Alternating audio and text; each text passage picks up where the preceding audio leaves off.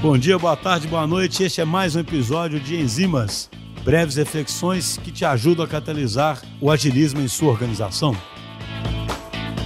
Pessoal, no Enzimas de hoje eu queria mais uma vez comentar sobre um assunto que ele é extremamente simples, mas é muito importante e muito negligenciado, que é a falta que a gente está sentindo nesse momento de ter aquelas conversas mais informais, aqueles encontros mais espontâneos que a gente tinha no escritório e o que não acontece mais é, no ambiente virtual.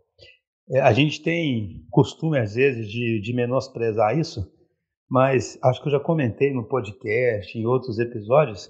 A verdade é que grandes times, grandes coisas surgem ali daqueles relacionamentos entre as pessoas, do dia a dia, quando você estabelece vínculos fortes de confiança e as pessoas começam realmente a se conhecer e a confiar umas nas outras, né? E a verdade é que a gente pode até estar sendo eficiente trabalhando à distância e certamente a pandemia está mostrando que para várias atividades é possível ser eficiente, mas a gente não pode menosprezar o fato de que muitas vezes isso está acontecendo em times que já conheciam, então a gente não sabe o que, que aconteceria com novos times e a gente não sabe o tanto que os vínculos entre as pessoas podem ir se enfraquecendo com o tempo, deteriorando as relações entre os times. E aí é curioso, né? É, acabei de ler aqui agora um, um, artigo muito simples na HBR falando sobre isso, né? Sobre a necessidade que você tem de trazer de volta no mundo virtual essas conversas mais informais que a gente tinha nas reuniões. Você imagina, antigamente, né? Antigamente, né? Um ano atrás, você já parece tanto tempo, né?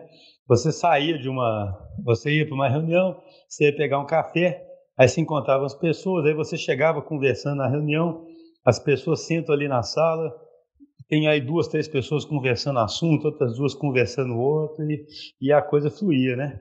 Hoje, quando você começa uma reunião no Zoom, como quando você fala, você fala para todo mundo, já fica uma etiqueta de que ou começa a reunião ou todo mundo fica quieto. E obviamente que não tem aquele encontrozinho antes.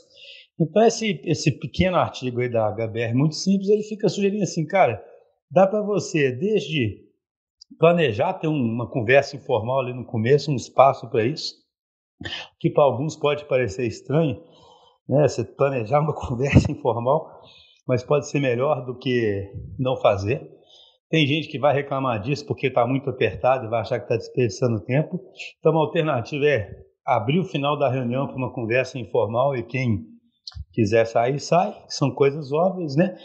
Mas tem também o famoso fazer tipo um quebra-gelo no começo da reunião, algum tipo de brincadeira, mesmo pessoas que já se conhecem há muito tempo, que fazem reuniões recorrentes, para dar aquela aliviada nessa tensão nesse estresse que fica de você sair de um call, entrar no outro call, sair de um call, entrar no outro call, e para criar uma, aquela liga maior entre as pessoas.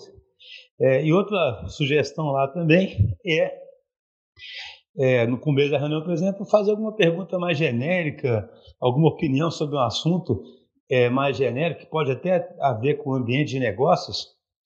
O autor até dá o exemplo, né? quando é que vocês acham que vai voltar a ter um evento com mais de não sei quantas mil pessoas?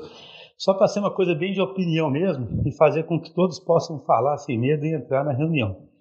Enfim, não tem nenhuma rocket science nisso, não tem nada demais nisso, mas eu queria salientar aqui é o aspecto humano.